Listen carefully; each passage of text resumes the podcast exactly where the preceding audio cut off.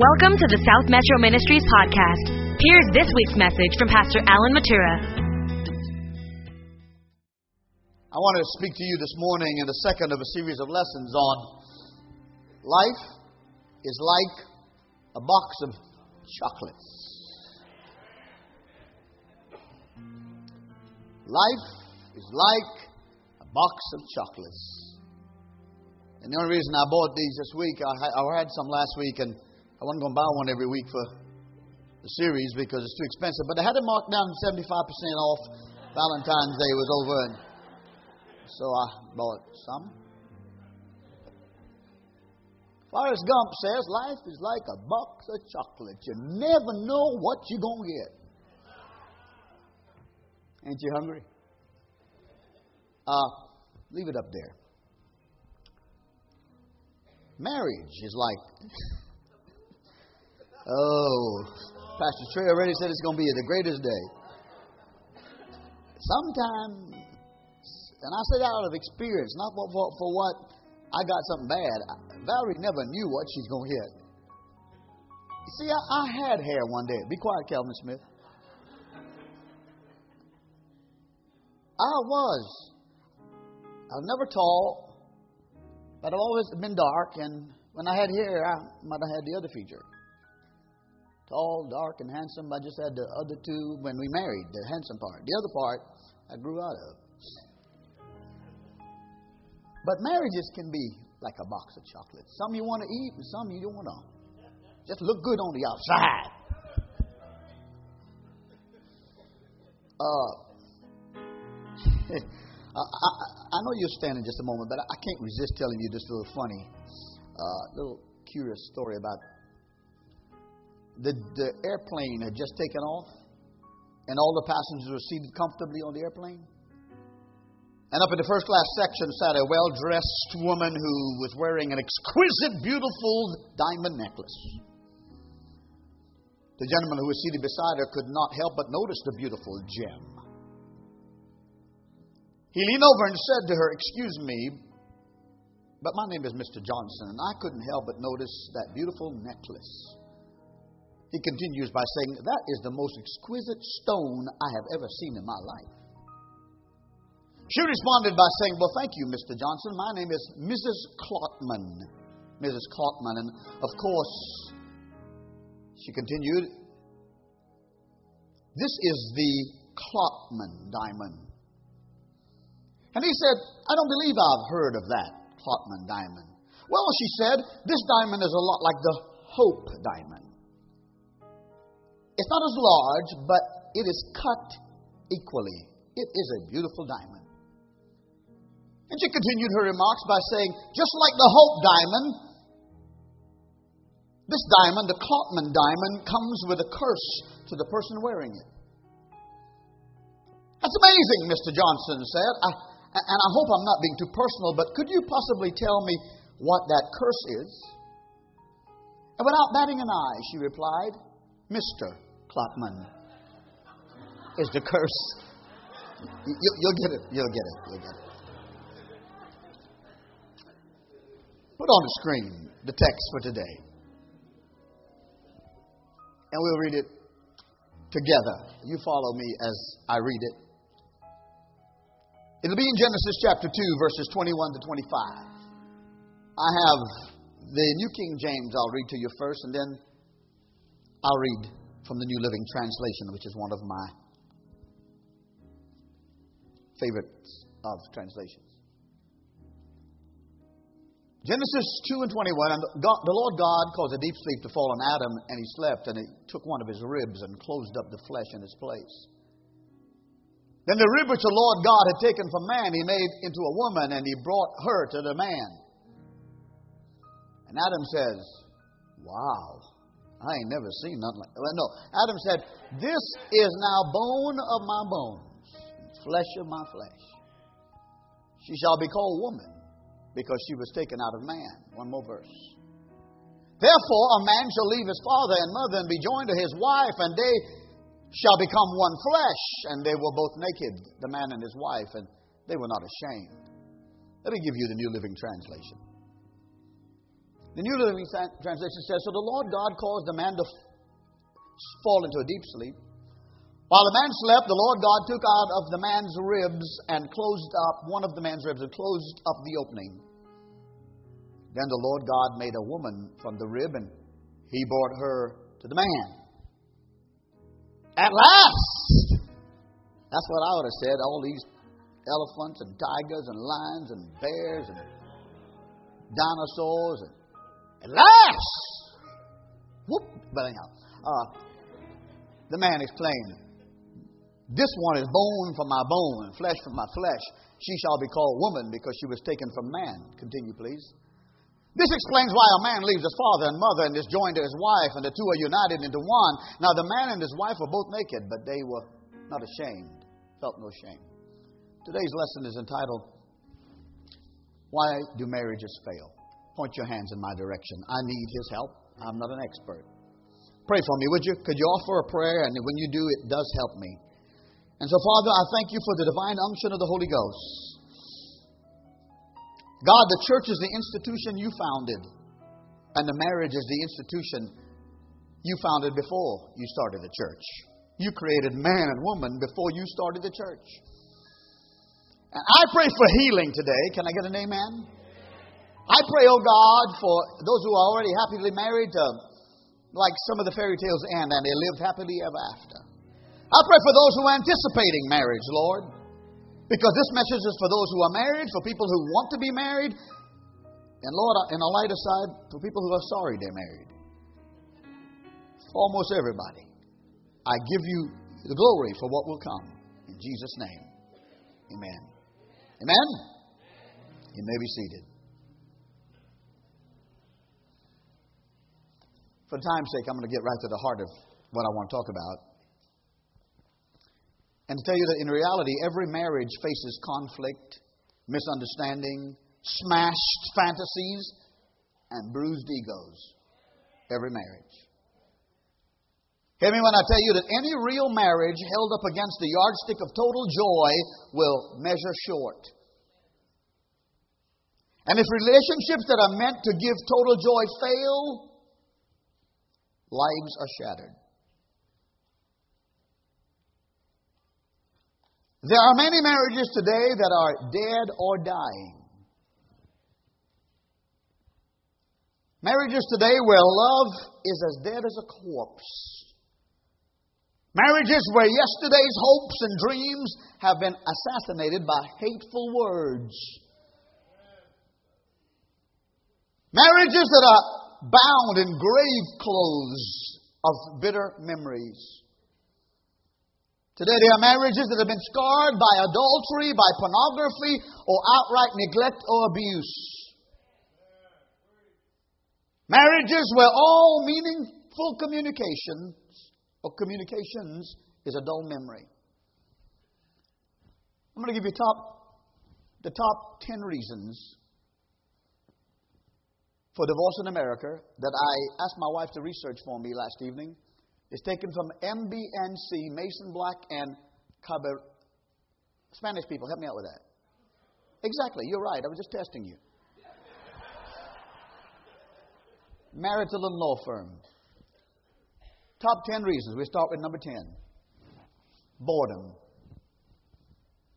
When things get dull and uninteresting. Some people just get bored with each other. Number nine, career. Sometimes, sometimes work can get in the way of a marriage, and this could lead to divorce. For example, he works all night, she works all day. The couple never gets to see one another, so they end up in divorce. Number eight, not being able to have children. Some people really want children of their own, and when they find out that their partner is not able to have children, it may result in divorce. Reason number seven. Of the top ten reasons why marriages, why divorce takes place in America is a loss of interest. Sometimes people just grow apart. I spoke about it last week, distance. They do not realize that they can find each other again. Instead, they go and they get a divorce. Reason number six is abuse. When you're being abused in a marriage, whether it's physical or emotional, you need to seek help. Abuse is number six of ten reasons why there's divorce. And, and look at me again. I'm going to say this one more time like I said last Sunday. Ma'am, if you're suffering physical abuse, you are not obliged to stay in that marriage. I'm not telling you go and get divorced right away. I'm telling you go find help. Go find safety. Oh, I feel a spirit of S O S coming on me. I'm five feet six inches tall, about one hundred forty-one pounds. But you let my son-in-laws even touch one of my daughters the wrong way, and I'm going to open my jacket and put on my Iron Man outfit. And I'm not going to slap him in tomorrow. I'm going to slap him into like the year twenty seventy-nine. Your hair, Edward and J C, I love you, man. You are not, I don't care if you're going to a church that tells you you got to stay in that. Greek word is coming to me. It's not really a Greek word, but this is all over the internet, see, and I got to be careful what I say. But I really don't give a flying flip. Anyhow, number number five, a lack of communication. Uh, that would mean that you sit on one end of the couch and he sits on the other end, and neither the twain shall meet. Every marriage needs to have communication. When communication is lacking, you are in the danger zone of divorce. Lack of communication is number five on the list of ten reasons for divorce in America. Number four, addictions. Being addicted is harmful to you, and it's harmful to your marriage. Then number three is social networks. I got, I got more to say about that in a little bit. You got to face it, church. We are not going to name any names here, but those social networks open up the doors to past flames. And when those doors are open, the communication and memory start to reopen. And next thing you know, your Facebook, and then your telephone call, and then your text, and then you meet for lunch, and then you commit adultery. Thank you. I got some help today. And if I don't, and this gets too a little bitter for me, I'll just have me some chocolate. Reason number two, please, is cheating. Of the top ten reasons for divorce, number two is cheating is a major role of divorce in America. Isn't is and it isn't just the men who are cheating on their wives. I have been pastoring for twenty-nine years. I grew up in a pastor's home all my life. I served under other pastors for a ministry. And I have seen the shift where equally amount of women have committed adultery and fornication and caused divorce as has men. And let me tell you this. There's healing for cheating, but trust is gone for a long time. It's got to be earned. You can buy her a box of chocolates and buy her Callaway Gardens. Take her on a cruise and wine and dine her. But if you cheated on her or he cheated or you cheated on him, you got to start from ground zero, earning trust. And you know what cheating is? It's pornography. Jesus said if you look as much as look on another woman to lust after her, another man. I'm just a preacher. You're probably not going to grow a mega church, are you, Pastor? God never called me to grow a mega church. He just called me to preach the truth. Because the truth shall set us free. And if a mega church comes from it, then so be it. I'm your shepherd. Look, look at me. I'm your friend. I'm your friend. I, I'm to keep the wolves from coming in here dressed up like sheep. I've had people sit in my office when I knew of the evidence that they committed fornication and adultery, sit right in the chair and lie to me when I said, have you been faithful? Have you cheated? Not because I'm the Pope or I'm the great pontiff and you got to tell me all your business. But God is an all-seeing God. And it may not catch up with you now, but it's coming. Whatever is done in secret will reveal on the housetop. You ask David, the king, about that. And then number one, reason number one, money problems. In this day and age, money problems are a big issue. And it's sad to see divorces that are caused by money problems, because much of it can be helped. And so I move to tell you the, the reasons. Let me, let me talk to you about other reasons why marriage die. Let me be a little more specific. Number one is we struggle with communication. Put it on the screen, please. It is impossible to have a good marriage without good communication. Can I get an amen? An amen? We live in a day when many couples struggle in this area. I, I have come to understand that we, it's amazing to me that we have developed communication systems in technology in America that we could talk to men and women who have been on the face of the moon. We've developed cell phone and email and text and Twitter and Instagram. And we, we've developed all these systems, Facebook. And like one preacher says, it's to Facebook. All of these popular means of correspondence and communication, and yet we can't even talk to our family members or our husband or our wife or our children. Problems in marriage are not dangerous by themselves. Just because you say they're dangerous, it's, it's dangerous when you don't talk about them. They're deadly. Uh, write this down. You won't get all that I have to say on the screen. Communication to a marriage is what blood is to your body. You can't live without blood flowing in your veins. And your marriage will not survive if you're not willing to talk. And somewhere, somehow, in the midst of the conflict, you got to put a time out and say, you know what? I'm not ready to talk just yet, but let's set another time. Uh, my wife, she's going to take care of women's ministry. If I want her to know this, I'll tell her.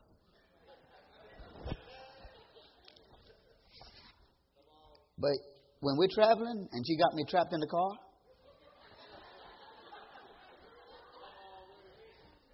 and I'm to be traveling a little bit this week to a preacher's conference in North Georgia. And I said, why can't you talk to me now? Last night I said to her, she said, because you're going to be on your phone and you're going to be multitasking. She knows me like I, I know the, she, more than I know the back of my hand. thirty-five years, the girl knows me. And you know what else I know? When she talks, I better not talk back. Why do you think I'm so short? Bam, bam, bam, bam. I've talked out of turn. Many marriages die today because not only do we struggle with communication, we struggle with control. Oh, help me preach it, Jesus. One or the other cannot control their spending habits or their communication and financial difficulty, or they want to manipulate, they control and dominate. And it creates multiple problems. A rich wife was yelling at her husband and said, if it weren't for my money, that Rolex on your arm wouldn't be there, she said. If it weren't for my money, she said, that leather recliner you sitting on wouldn't be there. And if it wasn't for my money, she said, that Mercedes in the garage wouldn't be there. And finally, the husband looked at his wife and said, and if it wasn't for your money, I wouldn't be here.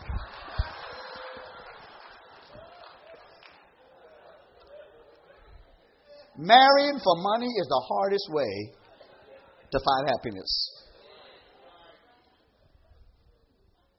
Now, don't go be using this on your wife, because I don't have time to counsel you. This is counseling. But many times, spouses, and in this day and time where women, thank God and praise God, have the capacity to make equal pay and even more pay than some men, it can be used as a controlling factor. And so, money management is key in your marriage, because it is the number one cause of difficulty in marriage. You got to learn how to live on a budget, brothers and sisters. Can I get an amen here? If you can't afford it, don't buy it. Oh, they got a big screen. They got a nice car. They got designer clothes. Wait until your time. Dave Ramsey says if you live like nobody else now and eat rice and beans and beans and rice, you can live like nobody else later. That's why we're doing this class. Okay? And, and what I'm telling you is not something I'm telling you because I think it's cute. I, that's what I practice. Let, let me just help you out here, okay? If you're coming to me for counseling, please understand that I'm going to give you the Barney Fife version. Nip it, nip it, nip it. So don't come to me for counseling unless you're willing to talk it out and put it on the table. Because I got one thousand four hundred nineteen members, and I love them all, and I want to visit them when I can, pray for them when I can, call them. But if you're not coming to be honest and truthful, then you're wasting both your time and mine. And I'm not advertising counseling. I, I don't have the time. I intervene at the first time, and then I reference. I don't have the time to do it.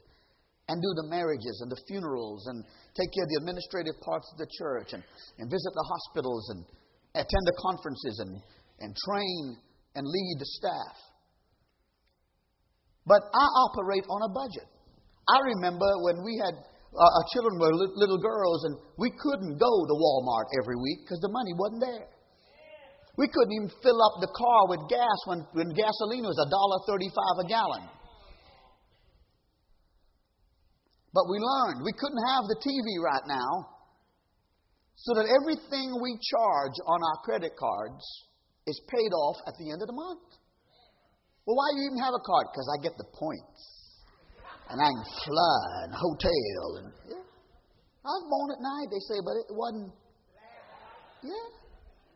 But if the card in your pocket is paralyzing your marriage, take some scissors. I got a shredder in my office. Bring it by, honey. We'll have a shredding party. I just feel like something. Okay. Uh, then, then we struggle with marriages because we struggle with care. C A R E. About caring for one another. See, marriages die from a lack of desire and passion and fire and romance. The things you did to catch your spouse that you stopped doing, you might want to go back and start over again. I ain't giving you all none of these chocolates because I'm going to give them to Valerie. But she don't care a whole lot about chocolate. She just wants the charge card. So I'll just put these chocolates back. Care. I love you. Text them. I love you. I'm thinking about you. You don't have to buy a dozen roses to say you love them. Just buy one. Uh, I said this last week, but I'll say it again. Married people, I'm talking now. Because if you're living with somebody out of marriage and y'all are being intimate and living together, that's not God's will for you. You need to, you need to separate if you're in the same house and stay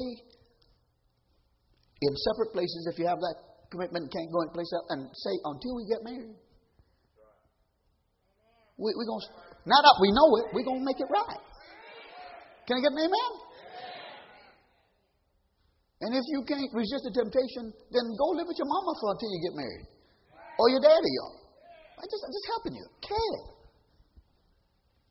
But if you're in a situation now, I will trust that when I preach this to you, the Holy Ghost will help you. You're preaching good, Alan. Thank you, Alan. Care. I don't know what I would have done last February, March, April, and May. When I went through what I did with depression, anxiety, panic, sickness, lost twenty-seven pounds in three months. Didn't want to eat, could not sleep more than four hours a night, and I still struggle with sleeplessness. But I'm beating it. So I get up at five thirty, I got up at four thirty this morning. The earlier I go to bed, the earlier I get up. I went to bed about ten forty-five last night.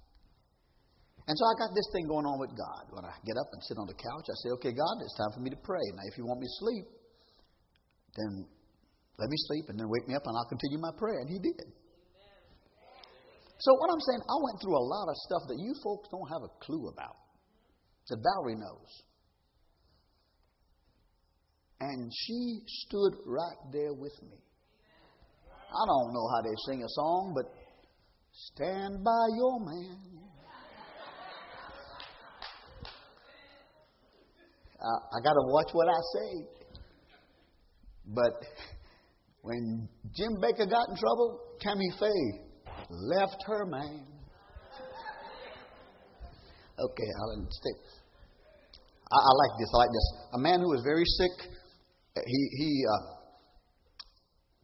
He went with his wife to the doctor to be examined, and the doctor examined him and told the man to get dressed. After examining him, the doctor took the man's wife to another room, and he said, if you don't do the following things, your husband will die. And I told this last year, you might remember it. Uh, you don't do, your husband's very sick. If you don't do, ma'am, if you don't do the following things for your husband, like number one, cook three sumptuous meals a day. Meet his every whim, number two. Number three, be intimate with him as often as he likes. If you don't do those things, your husband will die. The couple left the office, and on the way home, the man asked what the doctor had said, and she replied, he said, you're going to die.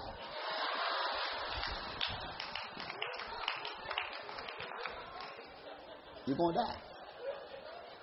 That's standing by your man. Because if I did that, I'm going to die before you, is what she said. Number four. If I were you and just came for the jokes, I'd come anyhow. We struggle with commitment. Can I get an amen? Amen. We live in a throwaway society, church. We live in a disposable society. And, and the Bible tells us this business about commitment when we read in our text. For this reason, a man shall leave his mother, mother and father and cleave to his wife, and they two shall become one flesh. And Jesus said, whatever God has joined together, let no man put asunder. So if you're not ready at the altar to make a lifelong commitment for better, for worse, for richer, for poor, in sickness and in health, forsaking all others until death separate us, don't come to the altar. Don't get married. Turn on the floor lights. I'm going to come right there amongst you. The, the, the second... slide, put it up for me. The recognition that we are different. Put the first point on. Put me some lights up here. Yeah. How about that? Our brains are different. Men think differently than women, and women differently. I can go to a wedding and officiate at the wedding. Rocky, good to see you, man. Amen, brother. Good to be here with you. Uh, officiate the wedding. The, group, the bride is there. The groom is there. The, the attendants are there. The ladies in their dresses. The guys in their... And I've done so many weddings and, and in different places that my wife's always not there with me. And so she'd come back and say, well, well, well, what did the groom wear? What did the bride wear? What was the color of the dresses? And what was the color of the shoes? And what flowers? I'm like, what are you talking about? The man was there. The woman was there. They said, we do, I did, and we left.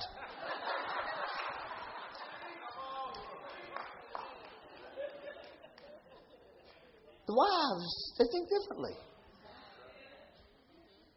The guys think, I'll buy some chocolates and flowers, and we're going to have a good night tonight. And she's thinking, I'll wash the clothes and fold the clothes and feed the baby and clean the baby and vacuum the floors and clean the toilets and handle all the finances and cook the breakfast and cook the lunch and cook the dinner. And here you are walking here with some chocolates and roses. Man, I'll slap you. You speak like a man of experience, Pastor. I'm not giving any names. Number, number, the next point, the next point. Our beliefs are different. You see, uh, men think uh, in, in terms of, of right now, immediate. They don't always think in terms of long term. What women, what women are not asking, sir, is that you make the most money and make her the next heiress to some great empire financially. She's simply asking, please provide just a roof over our heads, some groceries, a car to drive, take care of the kids and love on us. And we'll grow into being better together. Uh, men, men are thinking that, well, she should appreciate that I'm working two or three jobs. And she does. But she can't be a daddy to their, your son like the man is supposed to be. Can I, can I get some witness here? Okay. Dads, if you got sons, they need to be raised also in partnership with your wife, their mother. There's got to be some man presence there. I want to say this part here. Lakeland and, and Kimberly were visiting with us on Sunday last in the evening, and then they stayed till J C, who came in on Tuesday and preached at a church locally, a meeting on Wednesday. And so Lakeland is four years old, and Papa just loves him and takes care of him. But on two or three occasions of being there, he was very uh, ill-mannered towards his mother. And she had put him in timeout. And, and I kept talking to him. I said, I said, Lake, honey, when your mother, which is my daughter, was a child, she didn't give Papa that problem. He understood a little bit, but one night going to bed, he was tired and whatever, and he just pushed her off. Like she came to college, he just pushed her and go away kind of thing, he said. And I was there, and Valerie, and I, so I said, Lake, with the permission of your mother, Papa is going to spank you. Just because your daddy is not here doesn't mean you can treat your mother like this.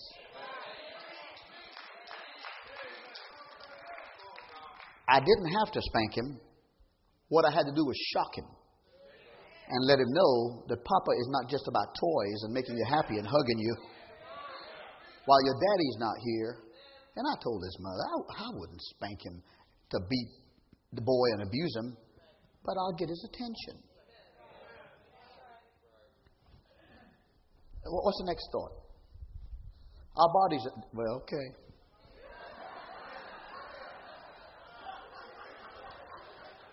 How much time we got, y'all?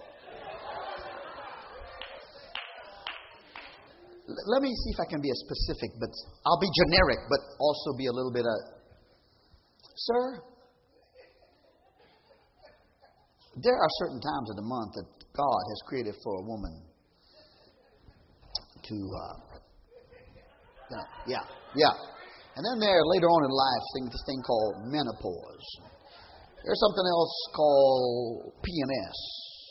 And it's not this place up here that says parcels, messages, and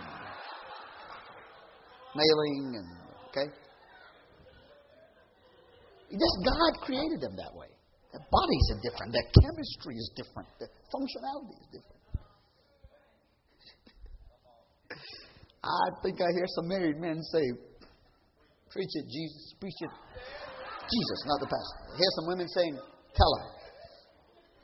There are some times, when, when I first got married, there were certain times when Valerie just cry. Cry. Just sit there and cry.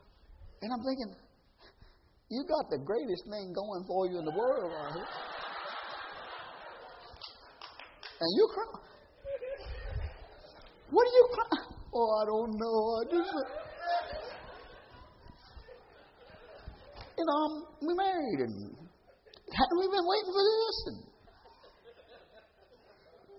so I just found out, I just get right there and get some Kleenex, and sometimes I'll cry and say, what are we crying about?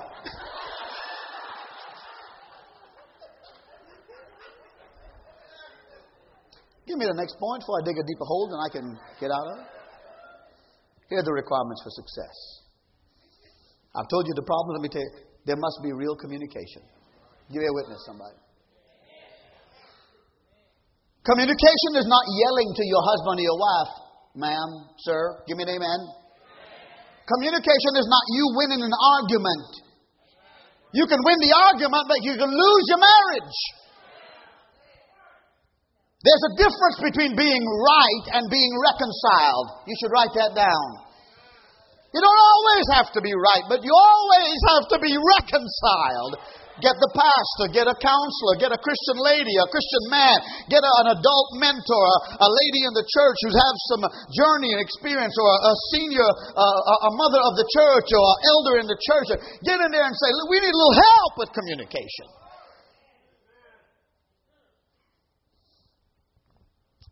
Matthew twelve, thirty-four says, out of the abundance of the heart, the mouth speaketh. So our words either justify us or condemn us. Come on and say amen. Amen. This is what the Bible says. Come to the music if you will, please, sir. The Bible says, we will answer for every idle word we say to everybody, especially our mates. We need to be very careful about what we say in our marriages. I'm going to tell you something else too. Getting on Facebook and talking about your spouse and the problems you're having is contributing to divorce in America. Go home and talk to your mama, or go home and talk to your, your daddy or somebody else or your co-worker is not God's will. You talk to one another. You speak to one another. You make an appointment. And if it gets a little bit uh, uh, heated, then you take a little time out. The Bible says be swift to hear and slow to speak. I'm preaching to you. Real communication. Real communication means eye contact. It does not. I used to try to, to say to my wife when she was wanting to say something important to me, and I was looking at T V, had a newspaper in my hand and the remote here. She said, "You're not even listening." I said, "Yeah, but I am. A, I am multitasking." And after I got multi-slapping, I learned how to turn the T V off. Next point, please. There must be the release of control. I don't care how much money you brought in this marriage. Two shall be one. And only by your consent do you have different checking accounts. But let each other know what you got. I'm preaching. I'm talking about saving marriages. It's about trust. Trust. I know my wife has a checking account. We agreed together she'd have her own checking account. My name is on there, but I'll make the deposits and balance the statements. And I, out of our agreement... When she gets paid now that she is retired, everything is together, but even now that she's retired, she still gets a certain amount of money a month because she got paid monthly, like she was working because she earned it. I just deposited in her account. And I, I'm not, you don't have to go that way, but I, I, I don't desire to control Valerie. I desire to live the rest of my life with her. The grandkids came in. And I love the grandkids. Fallon came in, and her mother, and, and Kimberly, and J C, and Lakeland, and they stayed at uh, Kimberly in about four nights. But then they left. Hallelujah.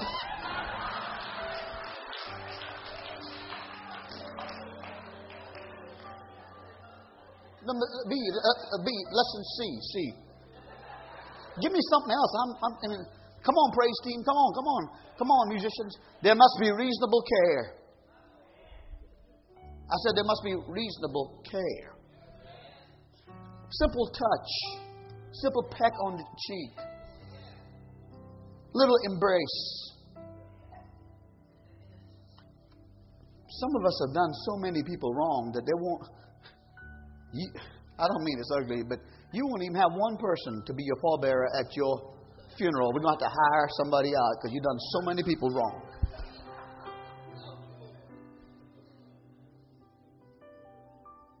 One guy's getting older. He says, I'm not going to have anybody at my funeral for pallbearers because all my pallbearers are dying before me.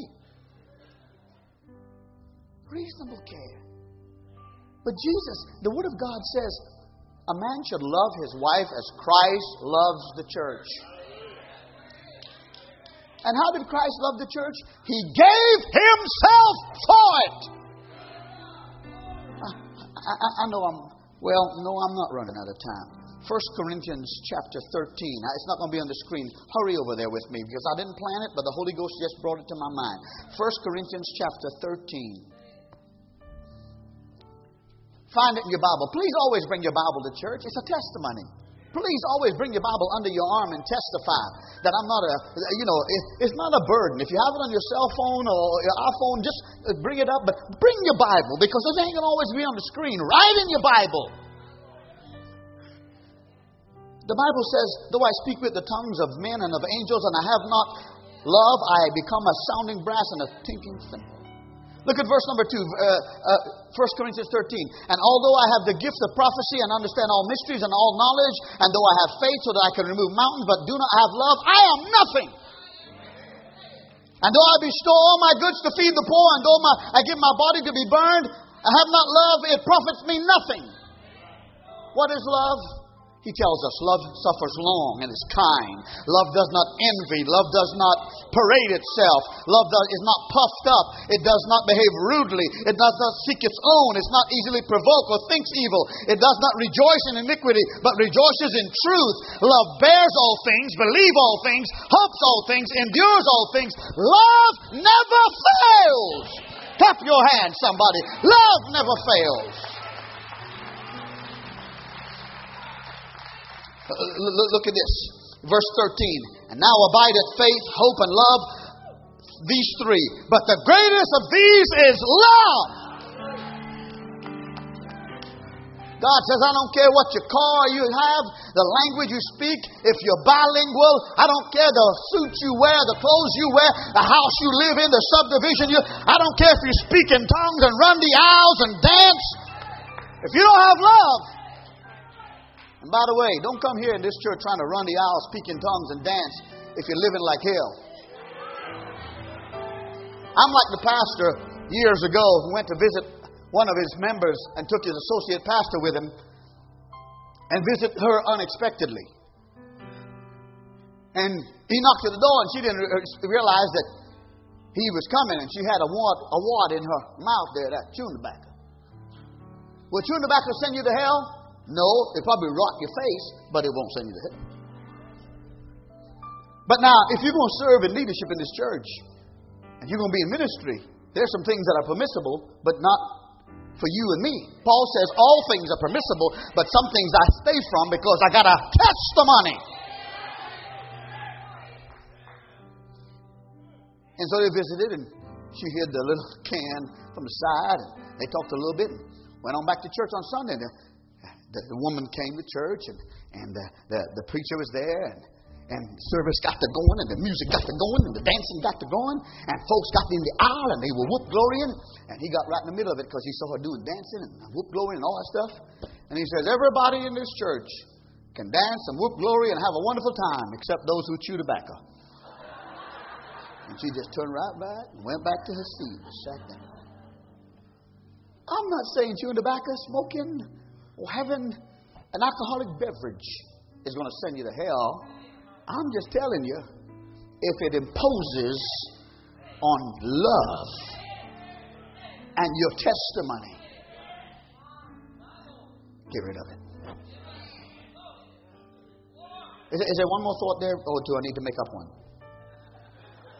You must be radical about your commitment. Stand to your feet. You must be radical about your commitment. I already told you this, but I'm going to tell you again. The other day, because not all of you are here every Sunday. Uh, the other day, some somebody calling in from another place, one of these solicitation on the phone. But being a pastor, sometimes I answer because most of the times I will let if I let it do like you do.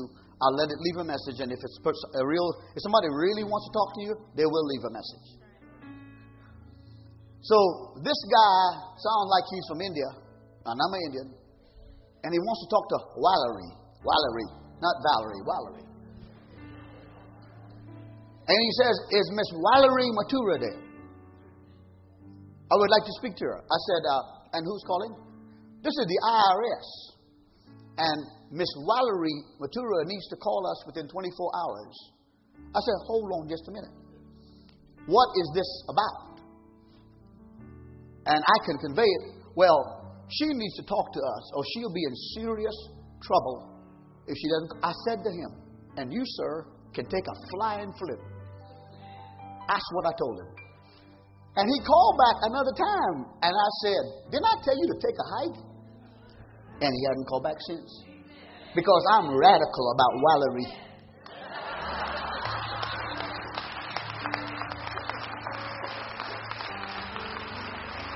Bow your heads. Bow your heads. Sing. Oh, hallelujah. But God's radical about you if you're not saved. While this is about marriage, I'm talking about you who are not saved. You're single if you're not walking with Jesus. I'm, you may be single already, and I pray for you and love you, because in a couple Sundays I'm going to speak about being single in this culture. I'm going to preach to singles. Okay? And how do single... How, how do, Does a single person overcome the temptations of the social media and all the culture and stay to keep themselves pure and find somebody? I'll address it in another sermon. But if you are without Christ, I don't care if you're married or not, you are still single. And you need a Savior. So your heads are bowed and your eyes are closed. You say, Pastor, before I leave today, I want to affirm in my heart and my spirit that I need a Savior. And I am single. Because you see, you can still be single and you can wreck your life. You can be single and you can be without commitment, without communication, without out of control. And you never sin without it not affecting somebody else. And Jesus says, I love you and I'll forgive you. Whatever you done last night, whatever you done this past week, if you're willing and if you surrender, I will not hold it against you. I love you and I'll forgive you. Isn't that a great Jesus? Your heads are bowed and your eyes closed. Pastor, as you pray this morning, remember me. I'm not going to ask you to leave the aisle. I'm not going to ask you to come on the aisle. I'm not going to ask you to be a public. I just want to know. I want to know. If there's anybody here who says, I need Christ more than I need a marriage partner. I need Christ in my marriage and He's not in my life and I need to be saved. Raise up your hands. Hold it up. Hold it up for a moment. I see numbers of hands. Numbers of hands. Put them down.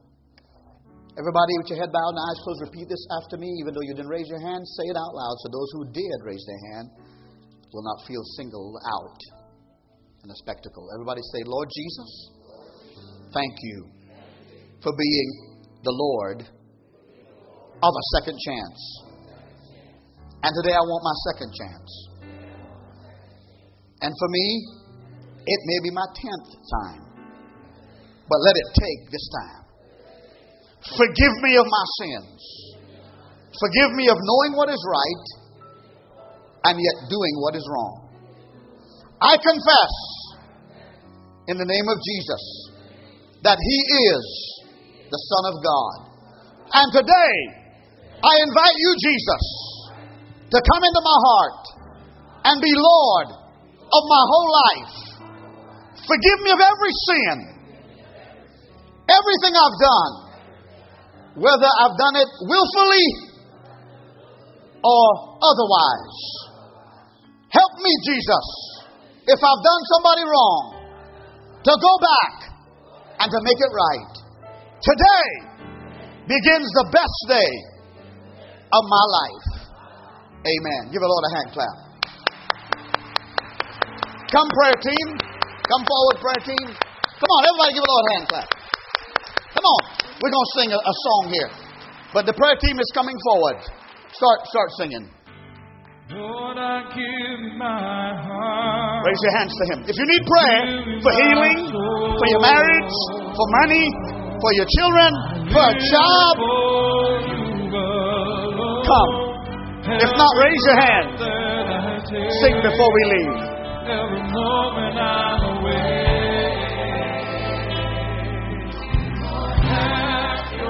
Sing it, sing it. Thank you for listening to this podcast. For more information, visit S M M C O G dot com.